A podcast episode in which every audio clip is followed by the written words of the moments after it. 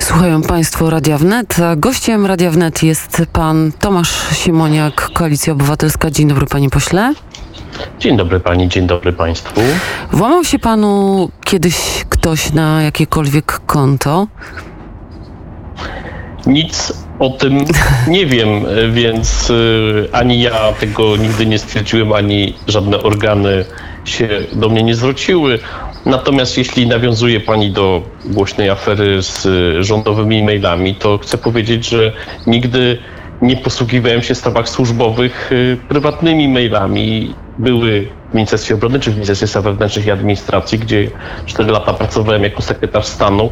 Po prostu własne serwery z y, adresami rządowymi, zabezpieczone specjalnie i jeśli jakakolwiek korespondencja się odbywała, to właśnie taką drogą nikomu do głowy by nie przyszło, żeby przez prywatne skrzynki, nawet nie to, że są słabiej zabezpieczone, co jasne, ale no po prostu nie wolno mieszać y, prywatnych spraw ze sprawami służbowymi. I to nie jest kwestia nawet y, informacji niejawnych, ale no po prostu takich rzeczy nie wolno robić. Jak wyglądało niejawne posiedzenie Sejmu, bo to jednak jest coś takiego, co wzbudza, pobudza naszą wyobraźnię 400, ponad 60 posłów na sali i niejawne posiedzenie. Jak to wygląda? No wygląda to w taki sposób, że sala sejmowa jest specjalnie sprawdzana i przygotowywana, a posłowie, którzy wszyscy dysponują e, odpowiednimi poświadczeniami, muszą pozbyć się wszelkich e, urządzeń w rodzaju telefonów komórkowych, e, komputerów, po to, aby nikomu nie przyszła do głowy pokusa jakiegokolwiek utrwalenia, nagrania tego posiedzenia, więc e, to się w Sejmie zdarza rzadko. Poprzednie posiedzenie 2014, temu, ale Komisja Obrony dość regularnie ma niejawne mhm. posiedzenia, mhm. więc e, nie jest to też dla posłów jakieś zdarzenie kompletnie nieznane. Skoro było niejawne, to nie będę pana ciągnąć za język, co niejawnego e, usłyszeli państwo jako posłowie, ale czy pojawiły się informacje, które wskazywałyby na to, że bezpieczeństwo, cyberbezpieczeństwo państwa jest zagrożone? Tak jak pani zauważyła, nie mogę mówić o tym, co było przedmiotem posiedzenia. Natomiast y, nie jest żadną tajemnicą, że od lat Polska, urzędnicy, banki, różne instytucje są przedmiotem ataków cybernetycznych. To jest niestety codzienność ery internetu, tak się dzieje w każdym kraju. Takich ataków y, hakerskich y, są tysiące, jeśli nie dziesiątki tysięcy każdego roku. Więc to jest fakt. Pytanie oczywiście ważne, ciekawe, jak służby państwowe radzą sobie z tymi atakami, czy służby potrafią tutaj wyprzedzać y, te uderzenia. Natomiast y, istotą tej sprawy, która wywołała to tajne posiedzenie Sejmu, y, było to, że właśnie prywatne skrzynki były używane i to w moim przekonaniu nie jest tylko kwestia bezpieczeństwa, choć oczywiście też, ale kwestia w ogóle zasad pracy rządowej. To nie jest tak, że można rozporządzenia, czy jakieś ważne decyzje w rodzaju, czy użyć wojsk przeciw demonstrantom, czy nie, uzgadniać y, prywatnymi skrzynkami. To opieramy, są wszystko... się, opieramy się na doniesieniach, ponieważ żadne z tych informacji, o których Pan wspomina, Panie Pośle, nie zostały potwierdzone i nie wiemy, czy to są informacje, które de facto wyciekły z poczty szefa kancelarii, czy to są jednak e, sfabrykowane doniesienia e, tych, tej grupy, która stoi za e, pseudowyciekiem, więc ja nie chcę się odnosić do konkretnych sytuacji, ale tutaj, jeśli chodzi o przewinienia polityków, wiemy doskonale, że mamy ich mnóstwo. Zabezpieczenia naszych sejmowych czy innych stron są dosyć słabe, więc myślę, że po prostu ta procedura zatrzymania wycieku informacji pomiędzy prywatnymi mailami a służbową skrzynką jest jasna.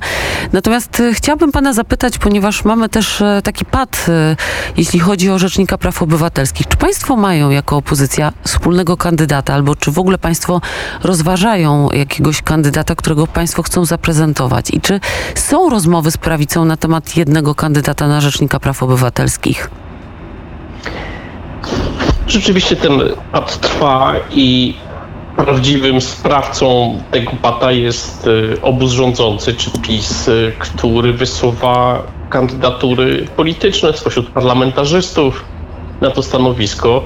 Y, kandydat był praktycznie całej opozycji, a nawet części obozu władzy, bo wicepremier Gowin i ośmiu jego posłów poparli profesora Wiącka w ostatnim głosowaniu, więc można powiedzieć, że kandydaci opozycji zyskują coraz większe szersze wsparcie i z pewnością jesteśmy tutaj otwarci. Przecież profesor Wiącek nie był początkowo kandydatem Koalicji Obywatelskiej, to PSL go wysunął i wszystkie inne ugrupowania zgodziły się na tę kandydaturę, więc y, to jest y, raczej, bym powiedział, taki problem w PiSie niezdolności do pogodzenia się z tym, że Rzecznik Praw Obywatelskich czy ktokolwiek w innej instytucji może być jakoś niezależny od e, obozu władzy, stąd to wysuwanie wiceministrów, posłów, e, no kompletnie bezsensowne. To w takim razie ten rzecznik staje się niepotrzebny, jeżeli musi zadzwonić najpierw do centrali partyjnej i zapytać o zdanie.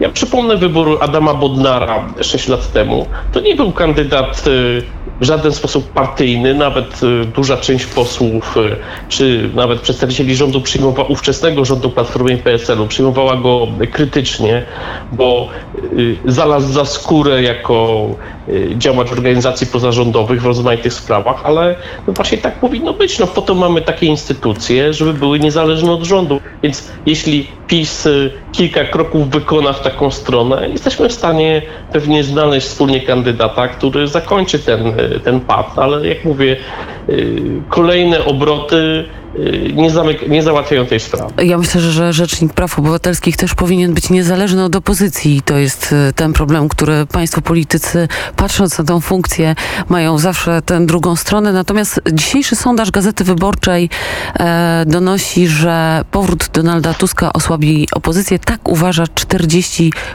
Polaków. O tym powrocie pan już e, kilkukrotnie w mediach e, mówił. E, są spekulacje, co będzie po powrocie Donald Tusk robił w Polsce, czy przejmie stery Platformy Obywatelskiej, a tak serio, to kiedy ten powrót może nastąpić? No to zależy od Donalda Tuska, który jak go znam, a miałem okazję z nim współpracować wiele lat, nie lubi bardzo, gdy ktoś mu wyznacza terminy, scenariusze i mówi, co miałby, mu robić, co miałby robić. Więc y, te sondaże, które pani redaktor przywołała, one pokazują tradycyjne podziały w polskiej opinii publicznej. Przecież to jest jasne, że wyborcy PiS nie chcą i są przeciwni powrotowi Tuska, wyborcy opozycji odwrotnie, więc y, y, sądzę, że trzeba poczekać na jego własną decyzję, jego własną e, deklarację. To oczywiście nie jest jakiś komfort e, komentować e, tę sytuację, gdy ona jakoś się przedłuża i, nie podlega takiemu zdecydowaniu przez władze Platformy czy władze opozycji, ale jak mówię, to Donald Tusk musi sam powiedzieć, czy, czy wraca.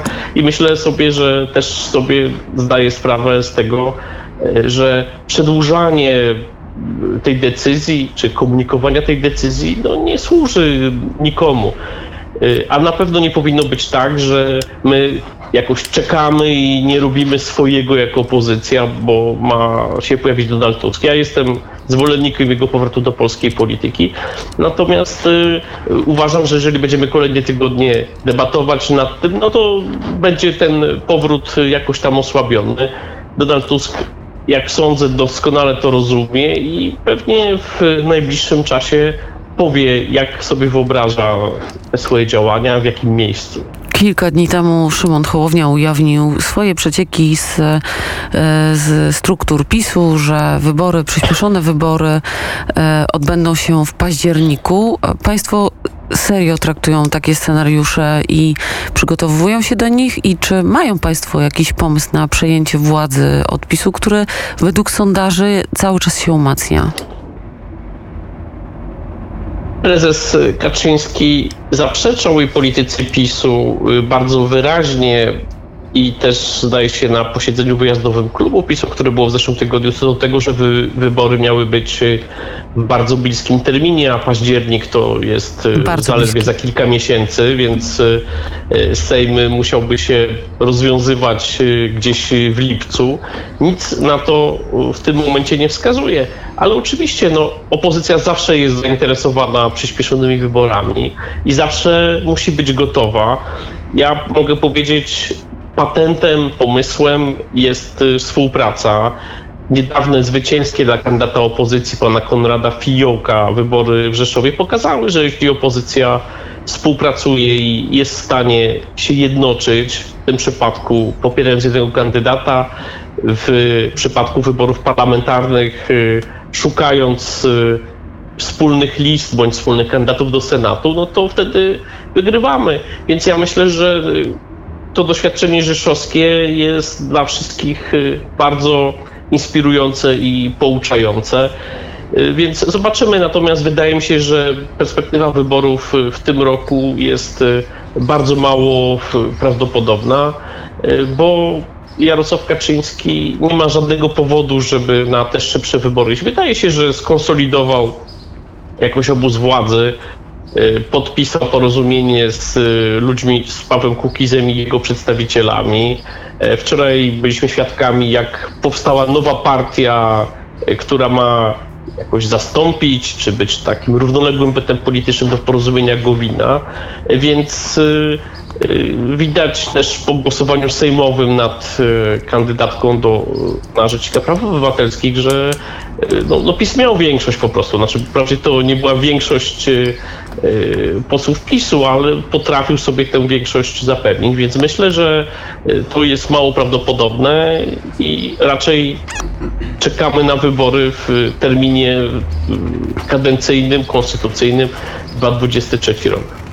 To będziemy z Państwem czekać, ale mam nadzieję, że, znaczy nie mam nadziei, ale myślę, że jeszcze dużo się do tego czasu wydarzy i będziemy mieli nie raz okazję o tym rozmawiać. Serdecznie dziękuję za rozmowę.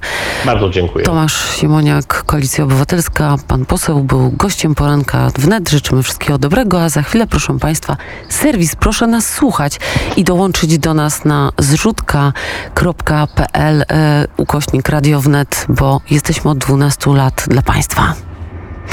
Słuchają Państwo Radia Wnet, jest godzina 7.59, więc jeszcze mamy niecałą minutę do tego, żeby e, pojawił się na antenie serwis. Serwis dla Państwa przygotował Adrian Kowarzek. E, tam pojawią się na pewno informacje ze świata, a my po serwisie będziemy rozmawiać ze słuchaczem, który wylicytował piosenkę na życzenie. Będzie to pan Tadeusz Żurański. Po, e, po, e, po panu Tadeuszu Żurańskim gościem będzie minister Piotr Naimski. Na tą rozmowę bardzo czekam, a teraz dla Państwa serwis.